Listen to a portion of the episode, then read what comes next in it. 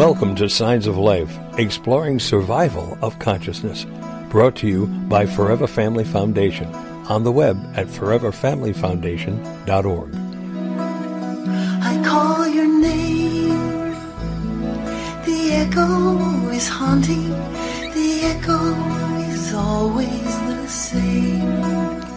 I call your name. The echo is haunting. An echo never be changed. So I call your name.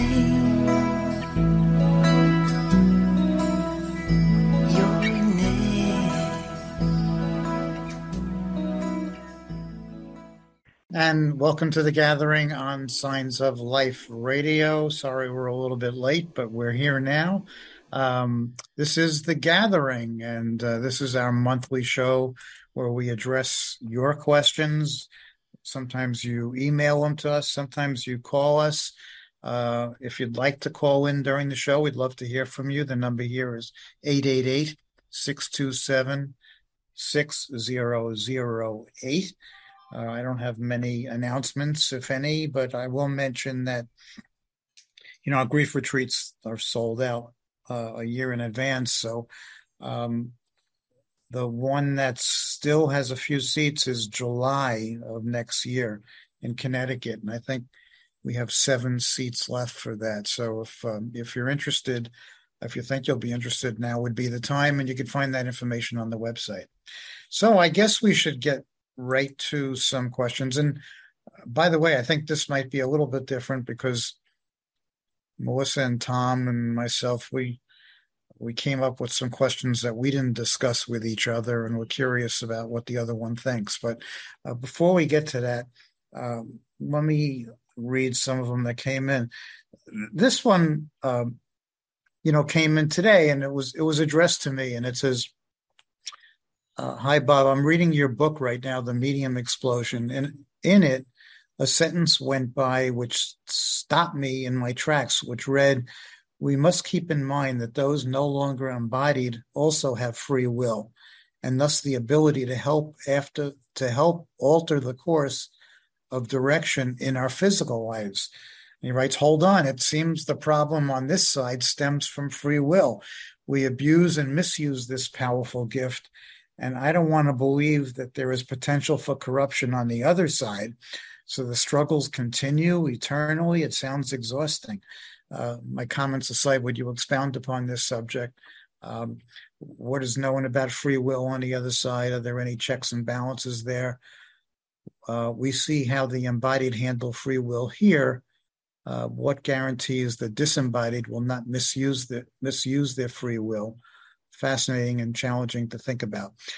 Uh, so, thank you, Earl, for that uh, that question. And I agree with you that it could be a little bit unsettling to think that those um, in the next world have free will, but it's all about perspective. I mean, here where we get into trouble is very often free will is based upon our greed or our ego or a desire for power, um, things normally associated with the physical realm. In the next realm, where you're an entity of thought, um, I don't believe that these such emotions and things exist. There's no incentive to make decisions based upon these things because they just are not there. It's, so free will is very different in, in the realm to come. Uh, um, the actions that we take there, instead of being based on ego, are based upon the greater good or things like love and empathy and compassion and a desire to help others. So um, help others, including our loved ones, still in the physical form. So I, I understand your concern, uh, but I think that it's all about perspective, and our perspective is quite different. Uh, Tom or Melissa, do you, you want to throw your two cents in on that? I have two cents. I, I, hi Bob. I, Hi. you know, I, I want to. It reminded me of some of the things we all read in that book, Testimony of Light. And I almost feel as though that period of free will within the spirit realm might occur soon after one passes. until they get sort of acclimated to where they now are and what their journey is to be.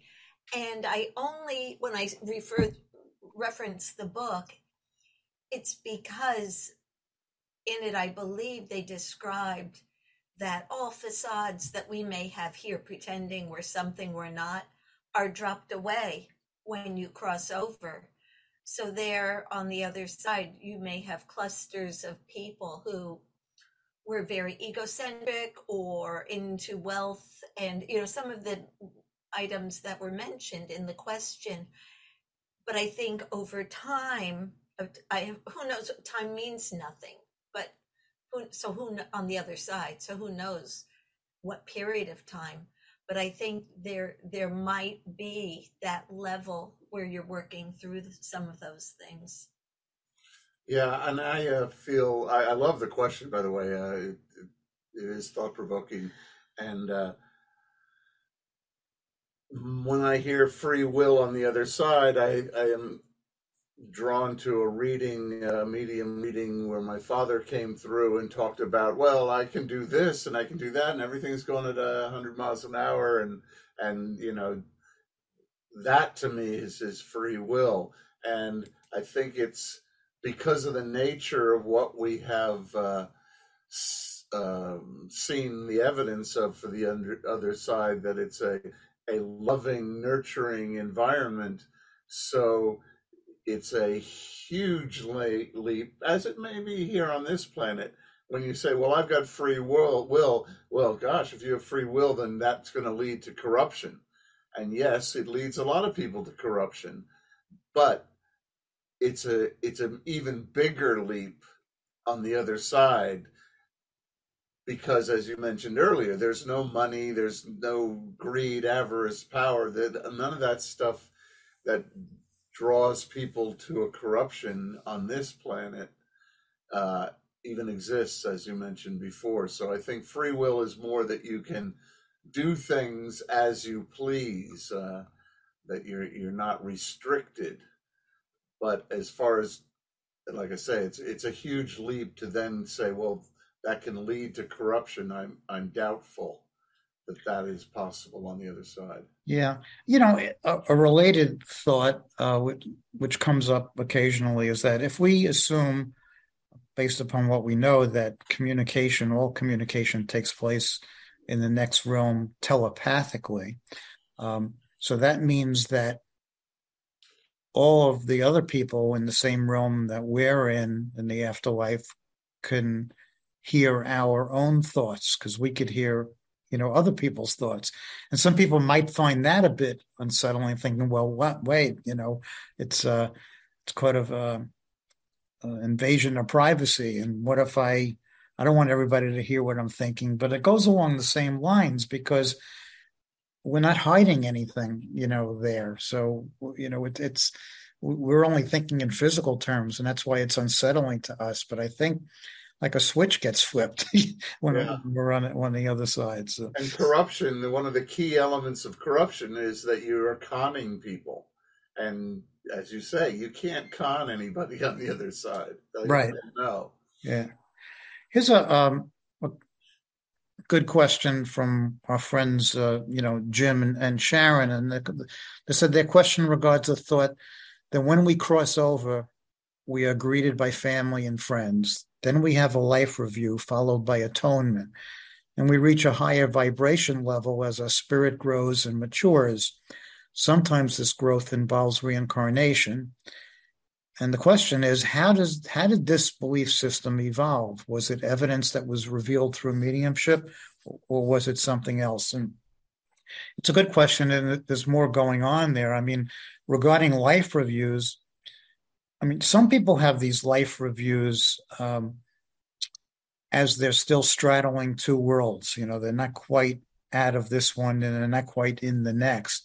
And in other people, it seems that they don't have them until they completely shed their bodies and they move to the next realm. And instead of atonement, I would I would call it more of a self judgment um, than, than than atonement. Um, and the way I understand it, you know, the life review can can occur before or after we're greeted by family, and and, and from what I've read, it's usually before. Um, and then regarding you know spiritual growth, um, it's it's a slow process for some, and it's fast paced for others. But the point is that everyone does progress. But the main part of the question is how do we come up with that belief system? And and I guess it's it's based predominantly on two sources. One near death experiences because that's what a lot of experiencers you know tell us about how it works.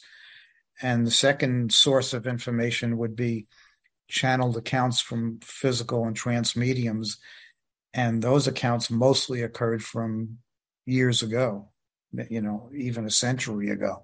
Yeah. so um, uh, i think it's a good question and, and, and i'm sure that you want to chime in on that tom melissa yeah, I just uh, through all of this, all the study, everything that we talk about and are now putting into the belief category did come from evidence. You know, as you say, through accounts from mediums or near-death experiencers or that sort of thing.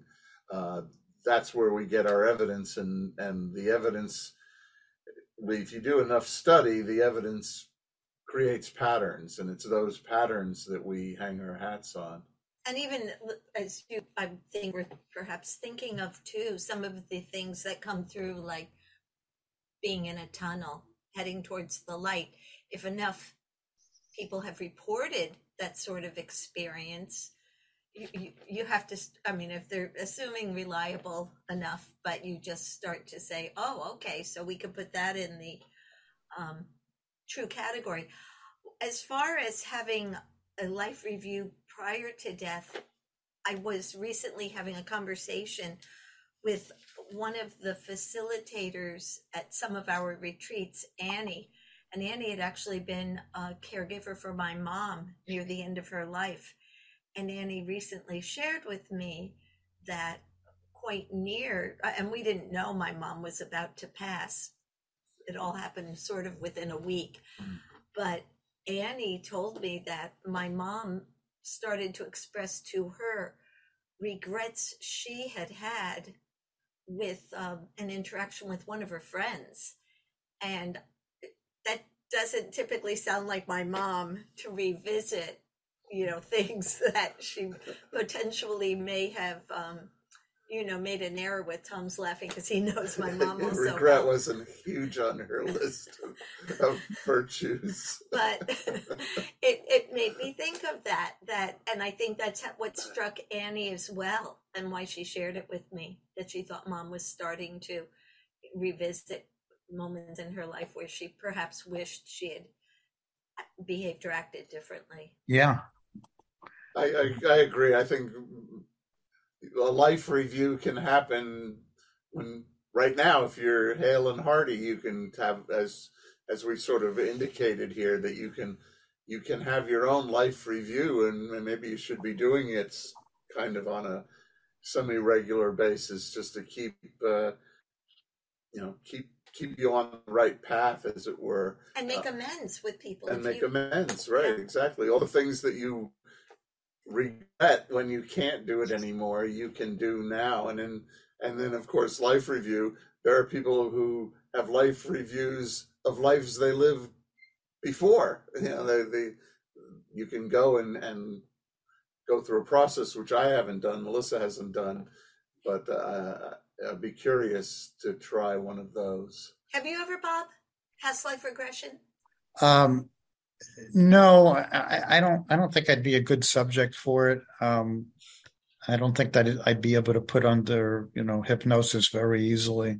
Um, but um, I mean, listen, there've been a lot of uh, books written by very credible people, and you know that give a lot of good evidence. I mean, the the, the scientists that we know that study um, past life memories of children and reincarnation um, tend to dismiss a lot of the past life regression studies because of that being in a very suggestive uh, state of mind when you're under hypnosis. So they don't fully trust the information. But you can't dispute um, the body of evidence. Um, so I'm I'm open to it. I just don't I don't think I'd be you know most of the most of the stuff that comes through in a past life regression is not stuff that you can identify. Right. Um, no you know, way. so it's, you know, so it's hard to to um, as a as a research um, uh, as a discipline of research. You know, it, it's hard to validate you know what's being said. That, that's not to say that it's not real. It's just it's difficult um, from an evidence point of view. Yeah. You know, on two occasions I've heard. Well, one was a question I had posed to a medium about my daughter, and it was, and she, and well, I'll just say what it was because all during her childhood, and hopefully she's over it now, being a grown mom of two, a horrific fear of blood and and needles and this medium you know claimed she had died in a bloody death in a previous life and and that's and then for my son just his rather again another grown adult with children now but his he was told by a medium a psychic medium that i guess all mediums we do say that are psychic so but it was a mediumistic reading however she was referring to him in, that he in a past life uh, things that he had experienced that kind of led to why he is the way he is today. So neither of those were did have had anything to do with hypnosis. So it must have been something if if they were at all valid tapped mm-hmm. into tapped into his his spirit or what would you think about that? You know, you know, it's come up before, you know, and because uh, people have asked questions, um, if we have had past lives and we're getting a medium reading, how come the medium uh, never gives information about um, a life previous, you know, to this one? And you know, part of the reason may be that if you're the sitter um, and you had a past lives um, of which you had no knowledge about, you couldn't validate any of the information because you don't remember any of it. So, um, if the person in spirit wants to get through to you, um, you know, they're going to give you information that you can identify, and you just simply can't identify, uh, you know, uh, you know, uh, information that's from a past life. That doesn't mean theoretically it should a medium should be able to do that because it's a, your consciousness is a an accumulation of, of many consciousnesses, assuming that you had many lifetimes. So it's always a, a problem that I I think about it a lot, and and that could be maybe sometimes mediums do get such information, but it's not acknowledged, so it's dismissed. Yeah. It could could be really true based on a past life, right? Well, and, and, and I'm recalling now with this um, the question I'd asked about my daughter the medium actually had a name, came up with a name for her.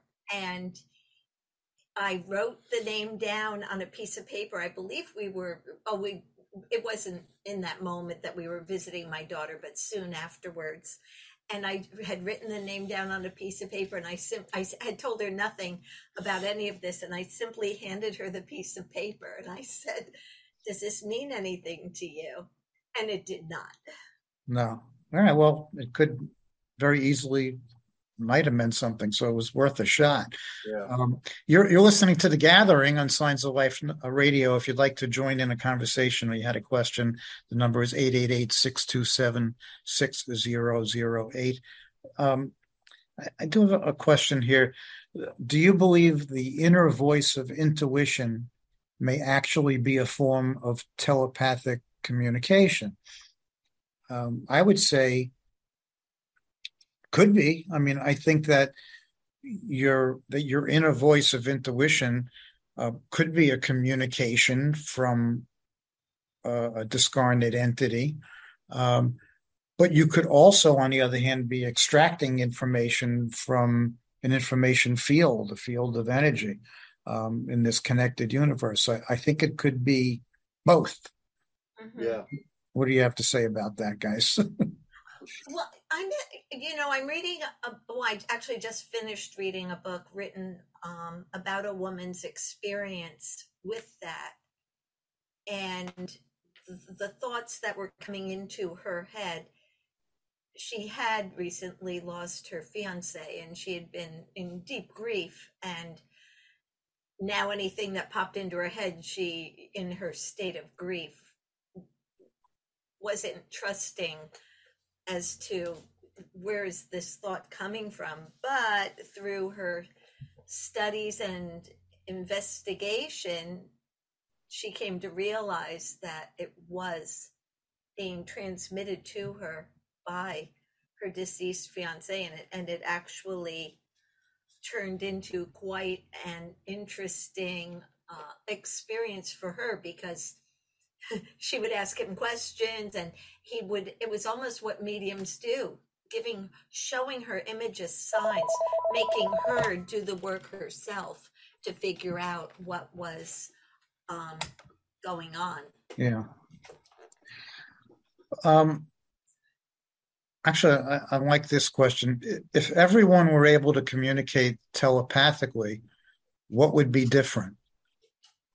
I think um, that's exactly what the afterlife is like, where everybody does communicate telepathically. So everything would be different for reasons that we we discussed earlier. Um, also, but just imagine if everybody could communicate telepathically in this physical world, you really couldn't gain an advantage on anybody because they know what you're thinking and they know what your mo- motives are. Right. You know, so um, I think ultimately um, this physical world would be a better place if that happened, or I've, not. al- I've often said I, I can't wait to be on the other side because my thoughts are so much deeper than whatever comes out of my mouth. So you'll all be impressed. You won't even know it's me because you're like, well, that was a deep thought. that couldn't be. Bob, can I jump in with a question? Yeah, let's do, please. Well, we, as you know, for many, many years, we had afterlife discussion groups. And you and I and Fran met here in on Long Island, Cold Spring Harbor, and one of our members of the afterlife discussion group, Liz, has uh, that that she and I have stayed in touch and have become close friends. And she had a question that I will present for you because I kind of feel like this is more up your alley than what Tom and I might currently know. I know it, we end our program every month by saying our let's our loved ones are only a heartbeat away and science is going to prove it. Liz wants to know we all science prove one there is life after death. What strides has conventional science made so far in proving this theory? So, Well- do you have any updates? No. Yeah, I mean, there's Yeah, I, I I wish. I mean, I wish there was, you know, n- new stuff, uh, you know, coming about. I mean, most of the, you know, most of the work is is is being done following up on research that was done long ago. I mean, we have the same disciplines of research that we refer to all the time. I mean, modern science has better resuscitative uh, techniques for in the, in the medical field. So more and more people that have um, are being revived, and that means more and more people can talk about experiences they had when they were technically, you know, dead, according to the definition of medical science. So um, the pool and the body of evidence, you know, grows in that respect. Um, but you know, mediumship that's been researched for a hundred years. I mean, modern science has been able to show uh, pretty definitively that some people can communicate, you know, with with discarnate entities. But I don't know how far that takes us. You know, what we really need to know, and maybe that's what Liz was driving at, is how did it, you know, how, what is the mechanism that allows it? And because if we can identify that aspect of consciousness that allows us to do it, then we all could do it, and we could all could do it on a regular basis, and that's ultimately, you know, the goal.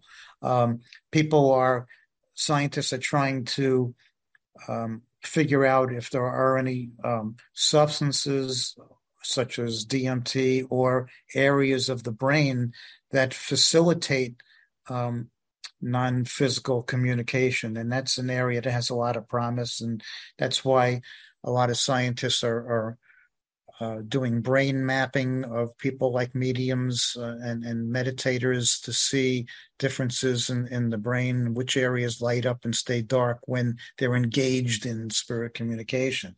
Because maybe we can identify something that you know that will ha- uh, help us. But um, ultimately, um, you know, I mean, I don't know what the future holds. You know, I mean, I, I, wish we'd go in different directions, but I don't. I don't personally think that we've made a tremendous amount of of progress other than validating what we already knew. You know, mm-hmm. and then when you think about it, it's hard to come up with. I mean, we're talking about a, a concept of that we're not going to really truly know till we go there.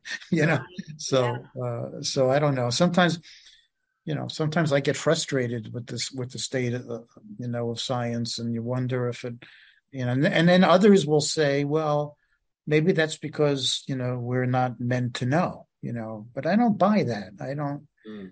i i think that we are meant to know and that's maybe one of our uh, part of the, the the search for meaning in life is to recognize that we are part of this connected universe and and and, and we always talk about how the ancients um, originally we we've had that knowledge, you know, and now it's kind of atrophied out of us. So, well, you know, science has been uh, very physical world base. You know, physics itself is comes from physical, uh, and it's only recently, and I'm talking recently in the last sixty years, that um, quantum physics has come into development.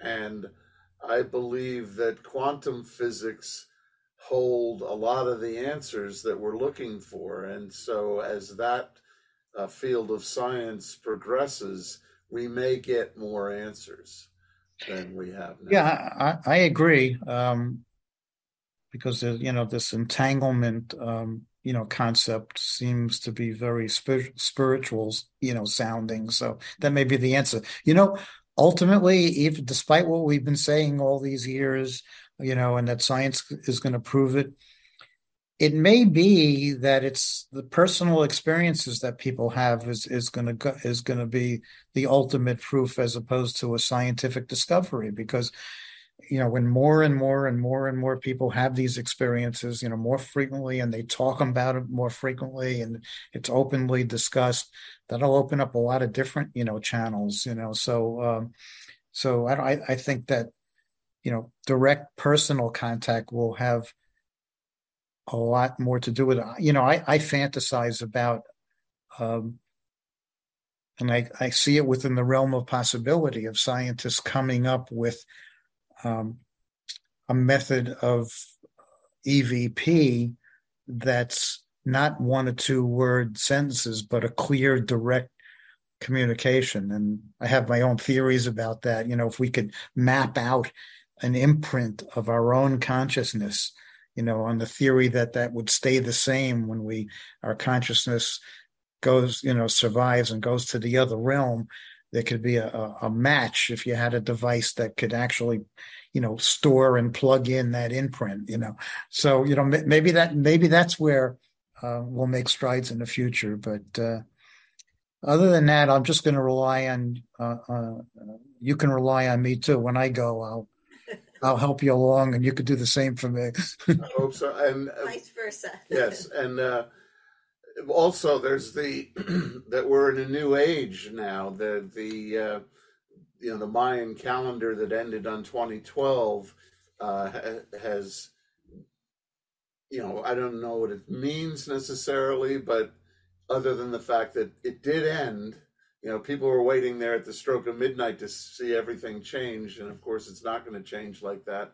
Uh, I, I equate it to the tides coming in. You can sit there on a beach and you can watch and you know the tide's coming in and then you know it's coming out, but do you actually observe that other than knowing that it's happening, other than waiting long enough to see that oh yeah, there's there's way more beach to see. Well, we're in that tidal pool right now where the old age has ended and the new one is there. So the tide has hit its high tide and now it's going the other way, or it actually feels more that it's hit the low tide at this point, and now we're going. Uh, the tide is coming in with a new age, and there is speculation and uh, many different cultures that believe it's the uh, the new age of enlightenment or awareness, and that I picture that as being that we will open up those channels in the brain that existed when we were children that allowed us to communicate and and with the other side, with the other dimension, and uh, while that was weaned out of us as we uh, adjusted to this physical world, I think the more and more people won't wean out of it, and and the awareness of uh, signs and spiritual uh, neighbors, if you will, will increase to a point where we'll all believe because we'll all be experiencing it as, as a as a yeah. humanity hopefully unless we destroy ourselves first you know bob um, it was interesting when you added the part about evp and I, i'm guessing you meant almost like a, a dna an imprint like a recognizable something to know because Liz asked another question regarding EVP and she wondered what is the best way to explore electronic voice phenomena. She adds, without turning it into an electronic Ouija board. And I wasn't certain if she meant by that opening the door for anybody and anything, but what, what's your take on that question? Well, I don't know. One of the beautiful things about EVP is apparently the the ease in which you can do it. So, I mean, it doesn't take a lot of expertise.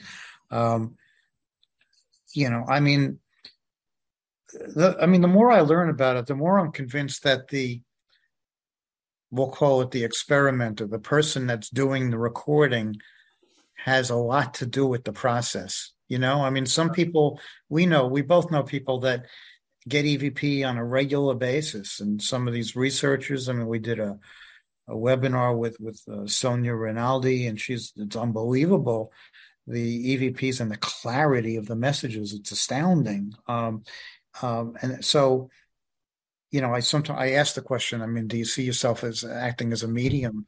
You know, w- when you're doing the EVP, and they say no, but clearly there's some sort of a uh, synchronization that's going on between the, the person's consciousness and, and coming through. Because um, other people that we know, and we've we tried it ourselves, right? But there are people that try it for a year or two. Um, you know, don't get anything, and then eventually they do. Uh, you know, the, the other end of it, what you're asking about is: is there something? Is there maybe a portal by which you know evil can you know come through? Like a lot of people think about I don't think it's any different than the mediumship reading. I mean, we know that um, that doesn't happen in medium readings. The mediums tell us that's because they surround themselves with light or ask their guides that for only good information to come through. I suppose you could do the same thing, you know, when you're getting messages, but you know, an EVP, you're usually setting your intention towards one specific person in spirit you know, and and and that conduit is set up. So personally, I mean, I wouldn't even consider um, that I would get somebody communicate. I'd just be happy if anybody communicated with me, yeah. you know. So I, I, don't, I don't give, but I'm, I don't have no fear of, of, of negative, you know, energy coming through that way.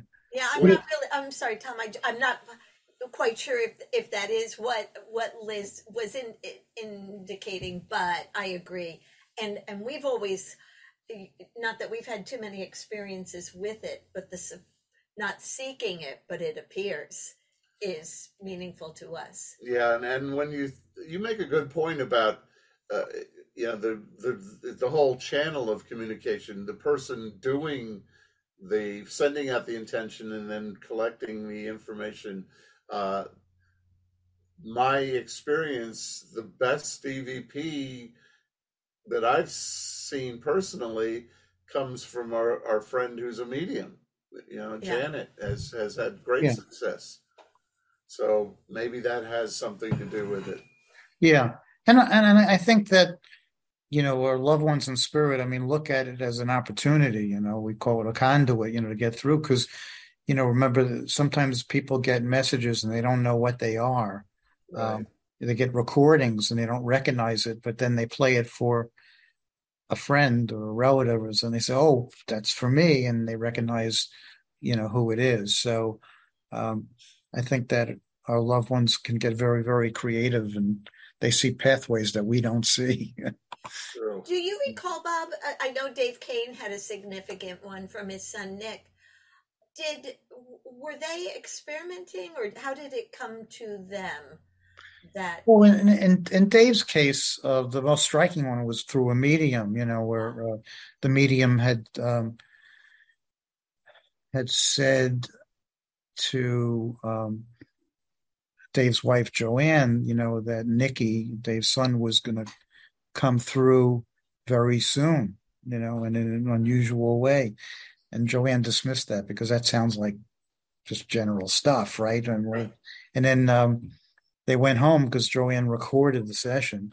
And when they went home and played the recording, as if on cue, as soon as the medium said that Nikki's going to communicate with you very soon, you hear clearly, you know, hi, mom, it's Nick. You know, so, uh, you know, what do you what do you say about that? You know, I mean, if you, you know, I don't know how the medium, even if trickery was involved, how they could, you know, fake something like that on a recording tape where you don't hear it, as you know, in EVP when it's while it's uh, being recorded, you only hear it afterwards.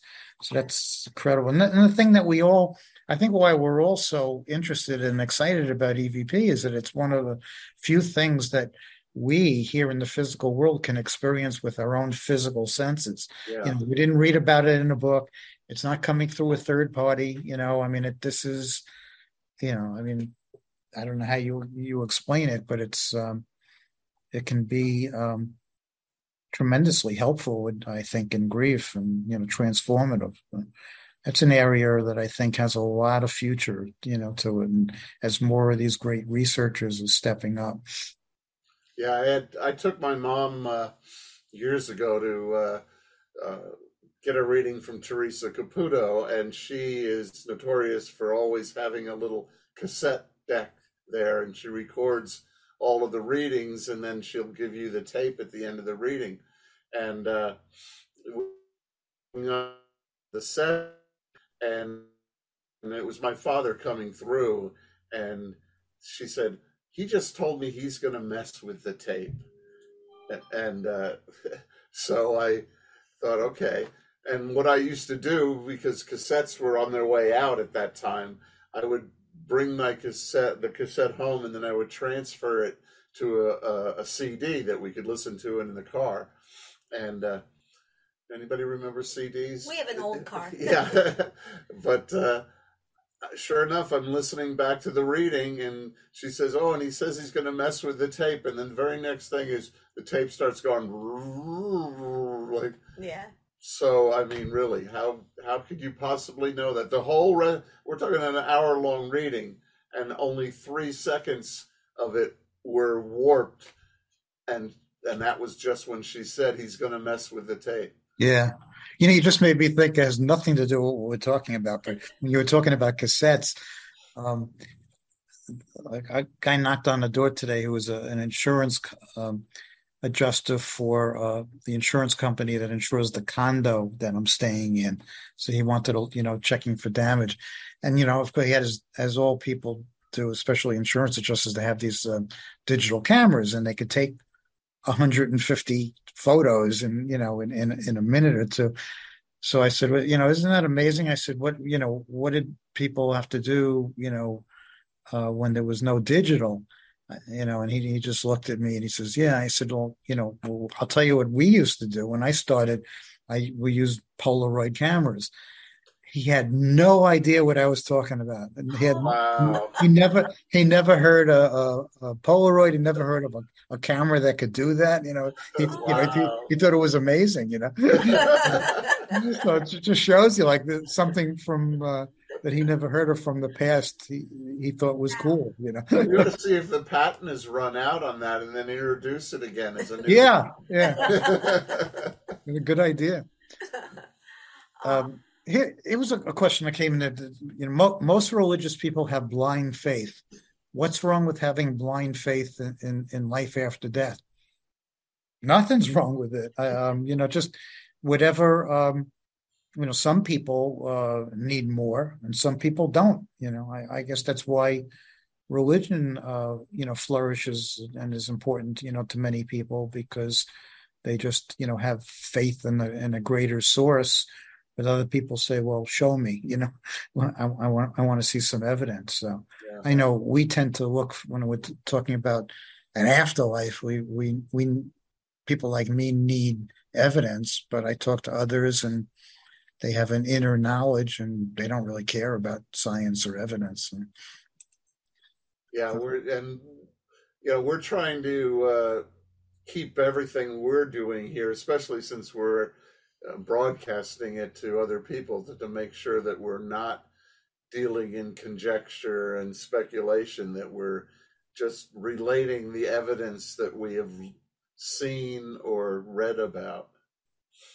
Yeah, I know. I know somebody once said to me, "Well, you know, what if you're wrong? And well, you know, what if, what if there's nothing?" And I said, "Well, I guess we'll never know, right? I mean, we can't judge, and when not as if we're going to say, "Oh, I was wrong." I mean, because then if, if nothing existed, we don't we don't exist. But we we all don't feel that way, and, and as Tom alluded to, we don't feel that way based upon the experiences and the evidence that we've had and seen. So, uh, and, and, I, and I think that that's important. I mean, I think it's it's important for everybody not to simply take things at at face value. It's it's it's a lot more meaningful and profound um, when you know there's evidence you know behind it. You know, uh, then on the other hand. You could talk about science and evidence all you want, but if you have one of these unbelievable personal communications you know that trumps everything you know. Yeah. um, people that had near talk to somebody that's had a near death experience you know they don't care about they already know the evidence you know they've seen it and experienced it you know. Or, or somebody that has a a dream visitation where they're kissing and talking you know with their loved one um, or somebody sees their um, their loved one um, at the foot of the bed, you know, see it with their own eyes. So, um, talk to those people, and you know, science is immaterial. You know, they personal evidence takes precedence over uh, academic research. You know, in those cases. So, And I also think in the big picture, it's not necessarily what you know or what is you believe, but what you do with that information. That it's it's uh, you know, first of all, one thing is what I've seen at grief retreats when people get an inkling that this is what we're saying is true, it changes their lives. I've seen people completely uh, do a turnaround in in in their grief process, which is fantastic. So true or not, it has a therapeutic value. And then also personally, knowing that, or th- well, I say knowing, believing that we our soul continues after this brief time of physical existence, and that we're an eternal being, it makes me live my life differently. You know, I I don't try. Yeah, I try not to do harm to anybody, and and you know to to send out the love and the positive energy, uh, and whether I'm wrong, as you say, if I get to the the pearly gates and they say, "Well, that's it, you're done," then I'm done. But the time leading up to that, I've lived a better life, as far as I can tell. I was thinking, you guys are making me think if we made a pros and a cons list about belief, believing that there's an afterlife, what would you even put on the con side? I can list hundreds of things for the pros, you know, live a better life, live without fear of death. Yeah. Well, some of the, you know, so even people that are, you know, deeply religious, you know, might, might have some cons with the way religion sometimes portrays what the afterlife is like. You know, somebody says, wait a second, I, I'm going to be living in eternity, you know, floating on a cloud. I mean, where's the excitement? Where's the interest? You know, where's the, you know, I mean, it, that doesn't seem very appealing, you know, but if you, if you believe that there's learning and excitement and music and art and all with, with, um, like tones and music that you've never heard before uh, that you can actually taste the music and you know colors that are vibrant that you could talk to you know it's supposedly um, and that's why I think that some people have synesthesia in, in in the physical world. They're getting a view of what the next world is like. You know, I I believe that in the next world, um, certainly all our physical senses that we have here are merged together, but probably um, a huge number of other senses that we couldn't understand come into play. So, And Um, it's great because it will have nothing to do with politics, nothing to do with money. It it will be so pure. yeah, I mean, I'll, I'll still manifest a pizza once in a while, or or a lobster or something like that, but um, but you know, just just for the kick of it. I mean, think about, you know, we talk about people in the next world being able to um, manifest manifest things uh, by thought. So, like I, I was pondering the other day. So I I hate um, roller coasters. You know, I mean, I like the idea of it, but my stomach comes out of my mouth on that descent. You know, I just I, I can't even handle it. So the first thing that I'm going to do in the afterlife is I'm going to manifest a roller coaster, and my theory will be that it'll be without it'll be with the exhilaration, but without the bodily uh, negative effects. I don't have a stomach, you know, that's gonna so it'll just pure emotion and a, a pure high. You know, I mean, who knows? I think we'll be able to do stuff like that. So we should start bucket lists for the afterlife. Top of your bucket list is Yeah, a what are you going to do when you get over there? You know? It's true. We're, we only talk about bucket lists, what we're going to do before we get there, right? yeah, yeah. We're just a thinking good of possibilities after we get there. It's a good idea. I like that bucket list for the afterlife. That, that could be um, that could be a uh, a workshop uh, endeavor at one of the grief retreats, right? That's true. Yeah. And, Yeah. and also, I have to throw this in, which I do often, is that the enormous amount of accounts that we get from the near death experience, the people who have gone through that, that say that they were annoyed when they were revived, that they had to come back to this world because what they got a glimpse was, of, of was so magnificent that we can't even imagine it here. Mhm. You know, there was there was a question that came in during one of the other you know shows, and I don't know if we ever got to it. And um, the question was, do do you think that mediums are becoming more or less evidential as time moves on? That that's an interesting question. I never really thought about it. Um, I know that after reading so many books about uh, the mediums, the great mediums in history, Uh-huh. the incredible, you know, communications and evidence that they did. I always used to say to myself, why, why aren't there more of these mediums? Like, where have they all gone? You know, but you know, on the other hand, um, we've all seen, you know, mediums today that are in, you know, incredibly evidential. So I don't think that they're either more or less evidential. It's just just different, you know, than it was before. Yeah, and if you're talking about history and you go, oh, well, there was that medium from the 1800s, that was really great, and then, oh, there's a medium from the 1930s, you're, you're talking a handful. And I can give you a handful of mediums right now that are as evidential as can, you, you couldn't be any more evidential. So Yeah. The the only difference now um, um, is the, the doubt that people have in the in the general public only because of the availability of information that's out there.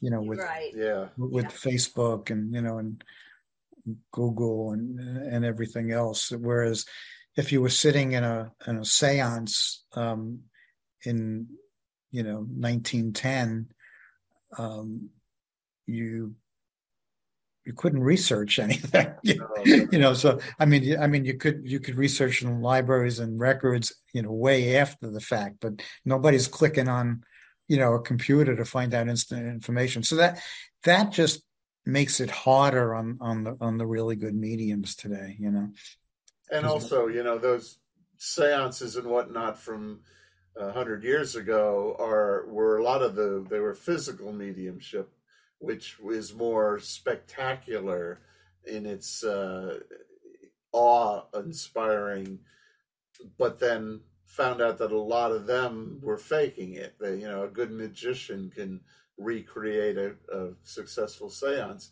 and we have a handful of physical mediums out there now, and and not all of them are real. You know, I mean, they're they're Yeah. it's like everything else. The things that are, I mean, we mentioned before how we get the evidence, and one of one of the ways was through the these trance mediums that go into trance, and of course, then you always question: Could it be? Are they really in trance? Is this really person in spirit, or or you know, could it be the subconscious or a conscious effort on the part of the medium? You know, but Yeah. you know, sometimes the information is so intricate and and and uh, sophisticated you know that it's hard hard to believe that the mediums could be the, the most the most fascinating case and i forget the medium involved it was a medium that was doing automatic uh, writing um, and she was being dictated from two different discarnates and she had a pen in the left hand and a pen in the right hand Wow. you know, with with paper in, in front of each, and she was taking dictation from spirit simultaneously with both hands. You know, and and it was and it was you know and and and it was you know legible and it was meaningful and and it made sense and it and it could be validated. You know, you know, wait, some of it could later on. So go explain that. You know. Yeah, incredible stuff. Well, I think uh, that about ends us. Did you have anything else you wanted to add? I think we got about another minute or so. But Well, I do want you to end this with the pr- prayer. Do you still have access to that, Bob? I do. You know, when I evacuated, when the hurricane came, and I grabbed a couple of uh, papers, that global peace prayer was in my folder, and that's one of the only things I have left. So yes, I can read it. And and this this this was a, um, a prayer um, that was given to us by Dr. Claude Swanson, who's now on the other side, and his theory was that you know by everybody putting their intention out there, we could change you know the world. So uh, he wrote, "Let us." As one consciousness, give our energy of loving thought by praying like this to love one another, to treat others as we would like to be treated, to forgive others and return love for hate, kindness for anger, to spread this feeling to everyone, to our fellow man as well as the earth and its environment. And I'd like to say, and I truly do believe that our loved ones are only a heartbeat away. and eventually, science is going to prove it. Okay, we we changed that a bit, but it's it's very uh, apropos to the topic. Thank you, thanks to everybody uh, that joined us tonight. Um, have a good week, and we'll talk to you down the road. Take care Good now. night. Good night. Bye bye.